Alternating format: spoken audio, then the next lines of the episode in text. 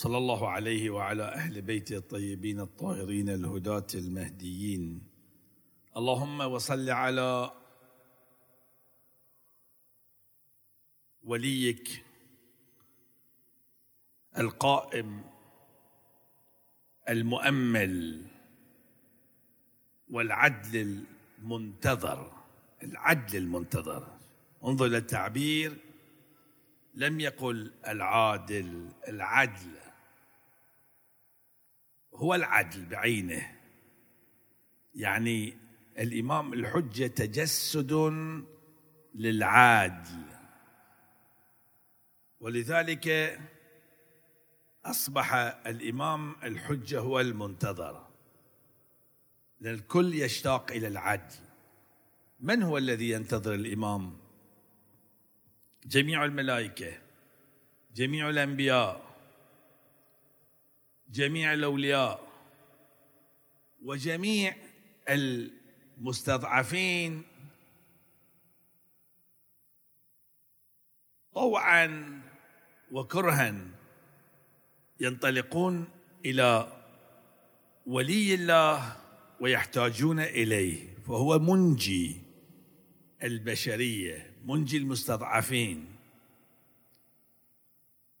ما معنى المنجي؟ كل إنسان فيه بصيص من نور ويشتاق إلى أن يصلح نفسه هو سوف يصلحه. هكذا الإمام المهدي أرواحنا فداه به يملأ الله الأرض قسطا وعدلا كما ملئت ظلما وجورا. المنتظر. حقيقه أبرز أبرز علامة للعاشق هو الانتظار. تصور الإنسان عندما ينتظر المعشوق. هذا قمة العشق. ينتظر المعشوق. ينتظره يعني ينبض قلبه من أجل المعشوق. هذه الحالة هي التي تحرك الإنسان إلى الله سبحانه وتعالى. أصل العبودية هي هذه. العبودية نوع من التعاشق بين العابد وبين المعبود.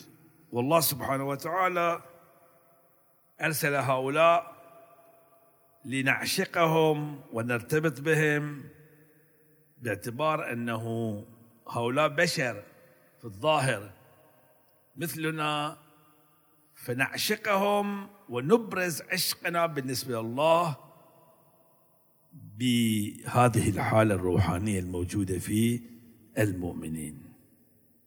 حتى في طواف بيت الله الحرام نحن عندما نريد أن نبرز عشقنا بالنسبة إلى الله نطوف حول البيت الذي ولد فيه أمير المؤمنين سلام الله عليه. ولذلك ورد في الحديث أفضل العبادة انتظار الفرج. أفضل العبادة انتظار الفرج. ماذا تفعل أنت؟ هذا الانتظار هو الوصول إلى المعشوق. وما خلقت الجن والإنس إلا ليعبدون أي ليعرفون المعرفة تتحقق بالانتظار. يعني الإنسان عندما يرى شخص وينتظر يقول تنتظر مين؟ أنتظر المعشوق. هذا يدل على أنه عرفه يعني وصل. الانتظار هو الوصول. الانتظار يعني الوصول. وفي الحديث أفضل جهاد انتظار الفرج. المنتظر لفرجنا كالمتشحط بدمه في سبيل الله. واللطيف عندما يسأل الإمام سلام الله عليه أين الفرج؟ يقول انتظار الفرج؟ من الفرج؟ نفس الانتظار هو مطلوب. يعني بعض الأحيان الإنسان إذا يصل إذا يصل هاي روحانية تقل. إذا يصل ولا يعرف المعشوق روحانيته تقل فيجعله دائما بين الخوف والرجاء وينتظر وينتظر هذه الحالة حالة جميلة جدا. واقعا حالة جميلة.